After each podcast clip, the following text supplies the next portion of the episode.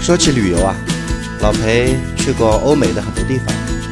他们的旅游文化跟中国的旅游文化差别也是非常的大。在欧洲，在美国，他们的景点啊，大多数景点都不收费，基本上都不要钱。就算是有那么几个收费的景点啊，那个价格跟我们中国的相比啊，还是要便宜很多。在美国，我去到的那些景点啊，更多的是不收费的，偶尔有几个收费的，它的收费的项目啊，也不叫什么景点门票，很多都是一个什么类似于捐款啊，大概十美金、二十美金了不起了啊。另外，在中国的旅游啊，现在啊、商业化的情况也越来越严重。我们很多老的驴友啊，在早些年啊，七八十年代、八九十年代那时候的很多景点啊，都是原生态的。所谓的原生态啊，老裴的理解是，就是它非常的古朴啊，非常的接近它原来的样子啊。我指的景点是指一些人文景点啊，而不是那个自然风景的景点啊。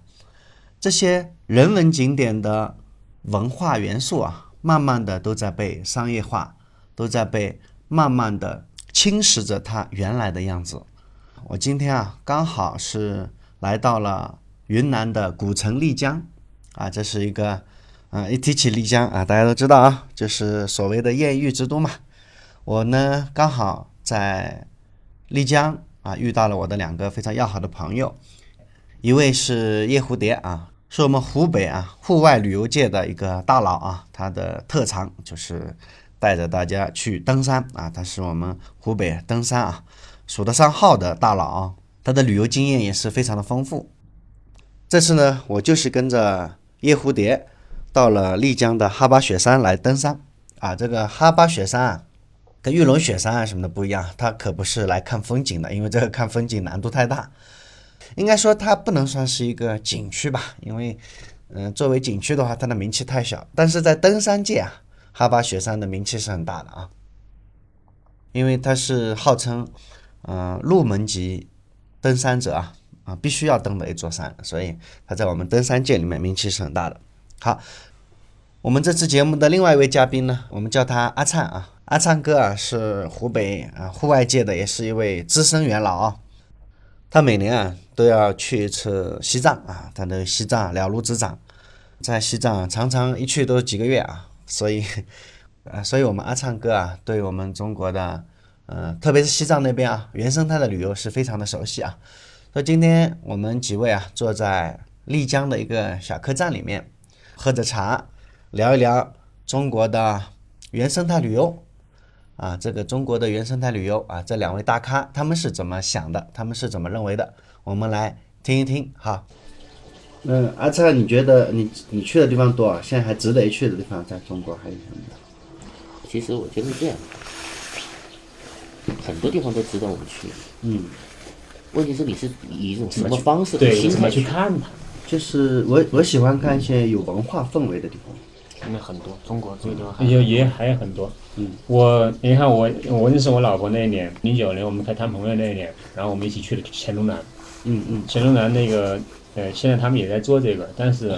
我们当时其实是就是我去黔东南之后，我就发表了一些东西，就让他们对这个东西很感兴趣。嗯嗯但是他们第二年去，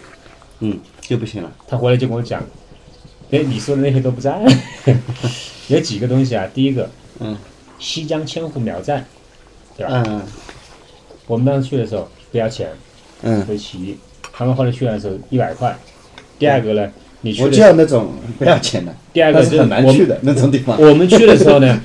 他们也是自己在过节日，嗯对吧？对啊他们在那个就是苗族的那些妇女营市摆一个长阵，然后要喝酒才能过去，喝酒才能进他那个寨子里面对对。进来之后，那个寨子刚好是他们是常州宴是怎么起来的？是嗯本地各村嗯出钱，让所有的人吧，那所有的人就就就随便吃的那种，大概就三四个菜，嗯但是很长啊，就是从那个街头摆到街尾这这样子，怎么是三四个菜菜？只有三四个菜？你现在就翻才来覆去才三四个菜。不，他们只能做三四个菜，你像这么大容量的嘛，你一摆一公里长的，你你摆什么菜啊？那只能做三四个菜，但很好吃还是啊哈，酒也是免费的，然后是你你从那里过，你过了他那个那个镇，就是说他那个苗族妇女那个欢迎他那那个镇之后呢，就喝酒啊，喝酒过去之后就开始，他就拉你过去吃饭。我们每到一个地方都是这样的，从来没有说钱的事情。对啊， 你现在变成了什么？什么都你买个门票，嗯，你打个电话说你给我搞个长歌宴，马上给你搞，不是给钱就行你。没有味， 没有味道了嘛？你就是三十个菜，我怎么去搞这个事情呢？嗯，我过了两年，我小孩出生了，我又去了黔西南，嗯就变成了我说的这个，这个长寿宴是他妈谁预定的？我气死了，他妈！我去了那个地方就好，我呃西江千户苗寨是第一个，嗯，然后后来的那个叫肇兴，第二个，嗯嗯嗯龙里我也去了，嗯，呃第三个，然后巴沙我也去了，全部去过，其实现在这种东西在颠覆，嗯，为什么呢？都是在中国的目前这种啊传承的东西啊，嗯，和文化的东西呢，啊都在改改，是就以是金都在钱改他妈改为良的金最钱高权信仰，我权力操，那是真的是，一个是权力，嗯一个是金钱，对，就是以这种去平衡你这一个人是否成功。对，嗯，很简单，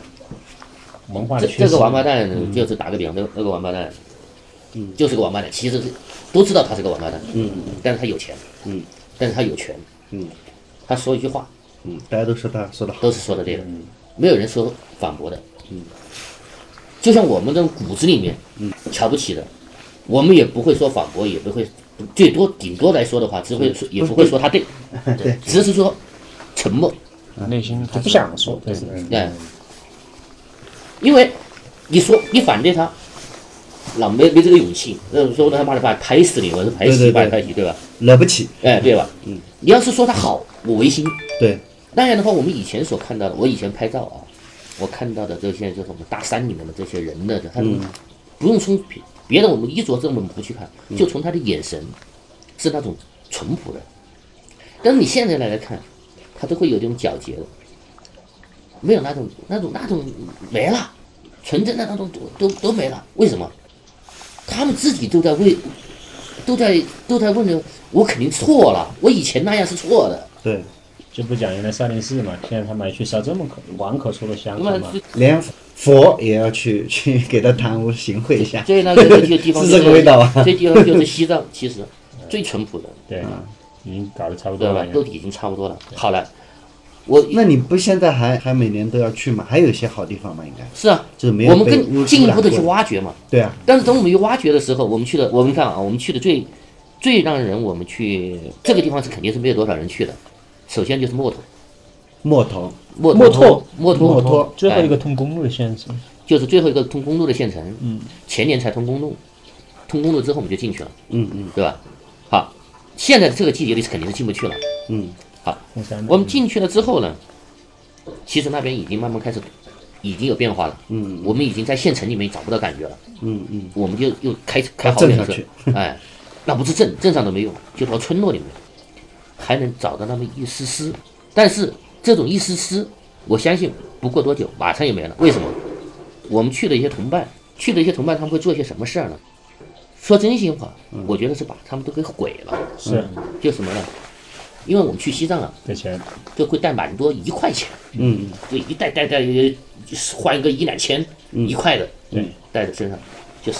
给小朋友干嘛呢？我给你钱，你就拍拍照，让小小孩配合你，这样一做，来的的人不给钱不给拍，嗯就是已经改对变对他们对的观念。知道吧？这是很让人烦的东西，你知道吧？是因为我们自己的同伴，他们就这样做这些事儿。嗯，那样的话，其实你如果说真的要显现爱心的话，嗯，你还可以就是有有可以准备一些他们所需要的必换备一的种，形式，对吧？嗯嗯，对，这样相反的话呢，还能帮助说的说的更那个一点的话，我一一对一的去赞助，嗯，哎，我对他一种在物质上面的一种支持和一种精神上面的鼓励，让他看到这个人间的这种希望的美好啊，这方面，嗯身上美的东西，还是有可能的。你做这事还是实际的，但是能做能这样做的，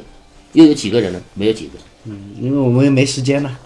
这 个对吧这个一个是时间的问题，说实在，就是一个落地的问题。对，因为你要这样跟一个小孩沟通，让他真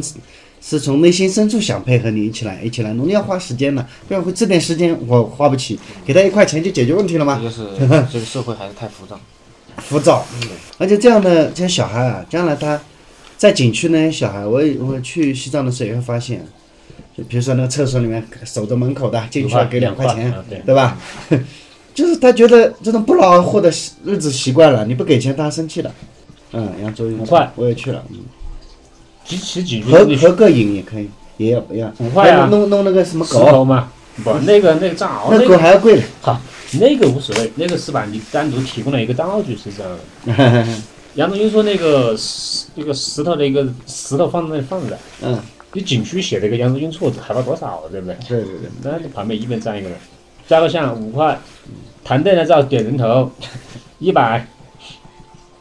这这个属于违法的，但是这个这个在其实，在青海湖那边体现的很明淋显。漓尽致，青海湖那边真的是油菜花田两边都围起来了，根本就没有，他们只是负责种植，就这个还不是属于他们。但是只要游客你过去，你不管拍哪个地方，马上就有人上来收费。没有办法，一点办法没有。其实西藏有个地方是大家还是值得去一下，是哪里呢？就是纳木纳措，那么难错不看是见纳你木，看见你前世今生的地方，啊，因为能去纳木纳措的人呢，游客去的蛮少。它偏离正常的山西国道还有七八十公里，八十公里吧，进去了。那样的话，他去是干嘛呢？他就是要看他的前世和今生，嗯嗯，他就是一点看的是信一仰种非常要一种虔诚。你如果说在上面拍照、说话声音大一点，你都会影响人家，让让民都很反感你。是，嗯嗯他要虔诚到什么的，他让他入入入定，他可能那个地方海拔五千一百多嘛，也还是就是极寒的天气了。那呢，他可能会在那里很长时间不动，嗯他就在那里看看几天几夜的都有。所以说，像这种的话是非常震撼的。当然的话，还有一个就是我们在西藏有些去得早看得到的，就是他那个朝拜，到从那不不管是哪里的那个藏民，青海的藏民也好，还是川藏的藏民也好，他们都会朝拜。后来因为政治原因，就把这一块啊，我们汉人入西藏是很容易的，但是四川的、青海的这些藏民要入藏啊，很是难。非常严的。所以说现在的话，你到西藏去看他们搞啥的，就好少好少好多了。嗯那转山转湖的不让搞。那转湖真的是，你看见没有？他在转湖啊，就沿着那个湖的那个整个湖岸，嗯嗯嗯，三步一拜，就真的是这样。嗯云好像南云南可能就是泸湖还可以去一下，泸湖因为太太远了一点嘛，它所以说还比较淳朴。泸泸沽如湖果我今天那个朋友在那里，我发朋友圈，他说我在那里，你来不来？太远了，泸沽湖需要在那边住一晚呢，还我在泸沽湖住了半个月，要三四个小时啊。那泸沽湖那边的村长跟我还是好哥们儿，阿强。那个湖一半属于四川，一半属于云南。那你刚才说的那个叫什么？那那那么那那纳措，木纳措，那么那措的话，去的话是不是很麻烦？必须得有自己的，自己你开名车字去，过去大概但是自驾肯定是要是这样的。肯定是自驾是吧？啊，就是他那里的话呢，就是感觉你会受，就是受他们的感染，这个还能看得到一点，是吧？因为你知道纳木拉措是一个什么问题吗？嗯，他为什么地位这么高吗？西藏这么多措，嗯，这么多神湖，对，纳木拉措是唯一一个，嗯，班禅和达赖上任之后都要去的地方。啊，跟泰山似的，跟我们以前中国古代的皇帝哎都对要去我说泰山封那一下这这个是属于达赖和班禅两个圣地。都要去的地方。很多藏民在那里微商，然后撒青稞。这次我去了之后，他们都借一点我，给一点你。我也就是在去纳木拉措的途中，我我看见一个藏民的背影，我把车停在后面，尾随他给他拍照的时候，嗯他看见我，对我一笑，嗯，就用嗯藏语感觉有感觉了吧？哎、就对我用藏藏语，他因为他们不会说汉语嘛，嗯就嗯用藏藏语，我听不懂，但是我知道他的意思。到他家里去，你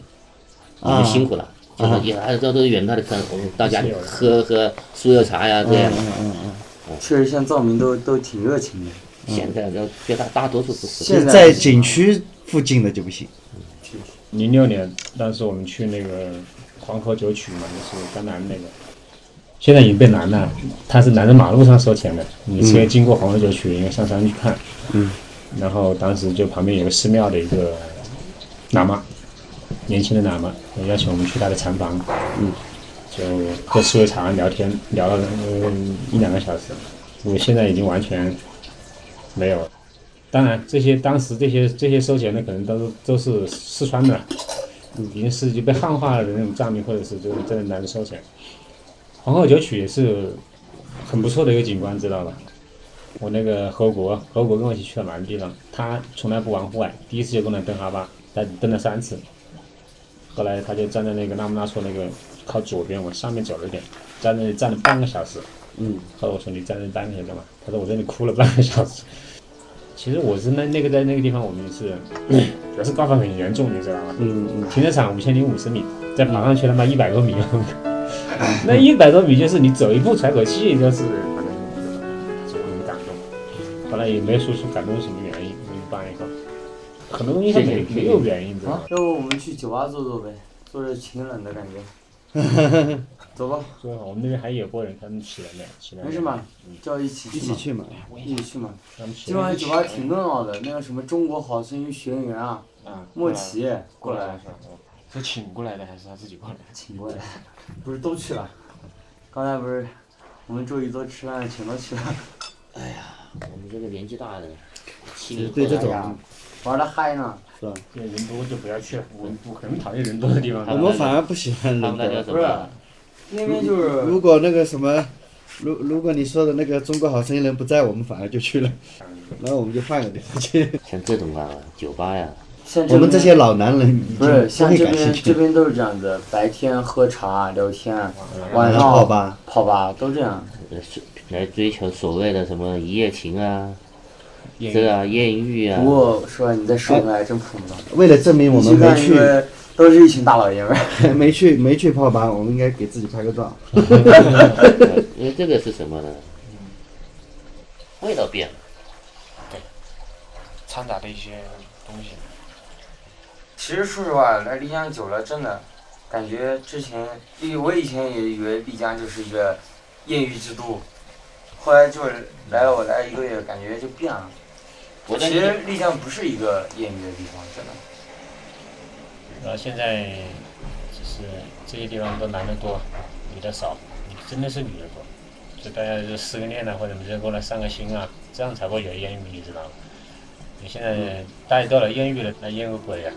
当然这个主题起的蛮好，就是这个这个营销手段是可以的。你估计应该是那些刚开始来的有情怀的人上线。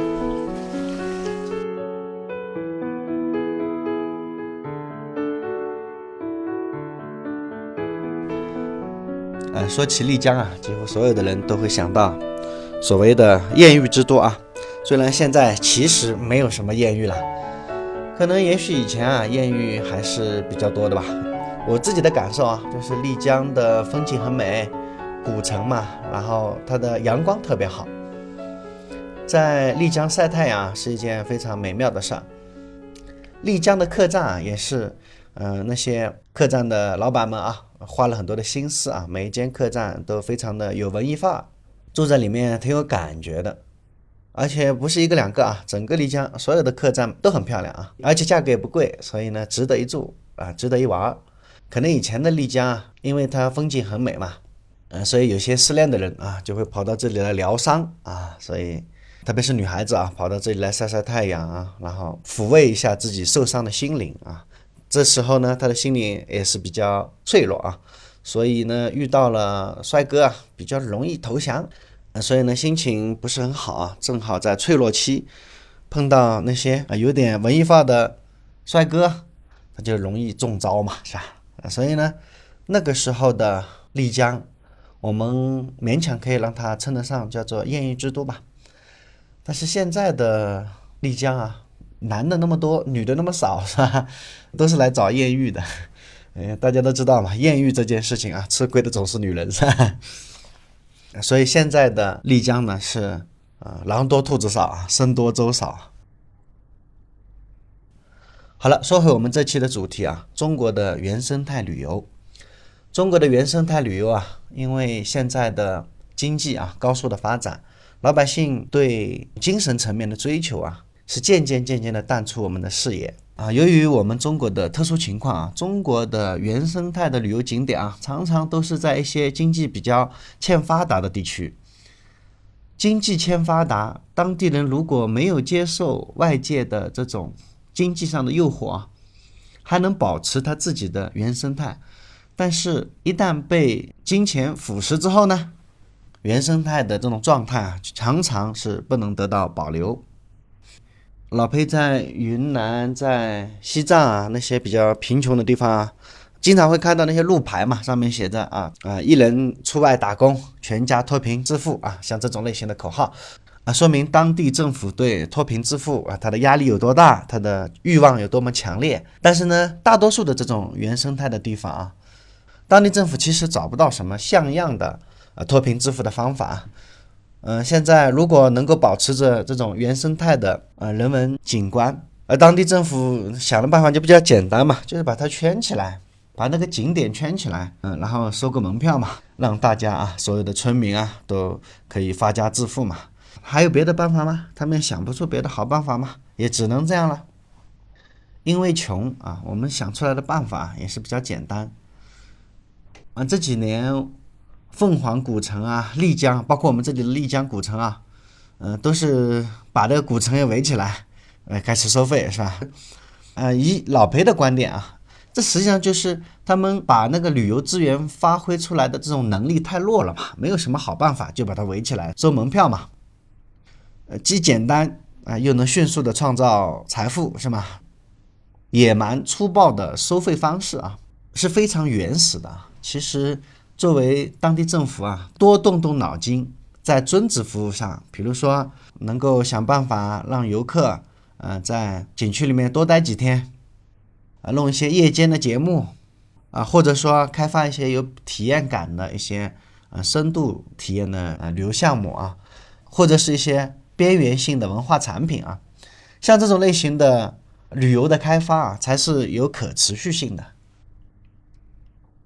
你看啊，像美国的旅游开发，啊我觉得就非常值得中国的一些政府啊啊值得借鉴。你看，像我们的美国六十六号公路啊，非常经典吧？每年有不少的中国人会跑到美国体验一下这一段从芝加哥到洛杉矶一段长达四千多公里的一个公路旅行线路啊。你看整个的公路旅行中间啊，几乎都没有什么收费的地方啊。特别是政府是更不可能参与收费了，是吧？只有一些私人啊，在路边可能开一个自己小小的博物馆啊，啊，而且常常这些私人的博物馆都不收费，他们的赚钱的方式基本上都是靠遵旨服务嘛。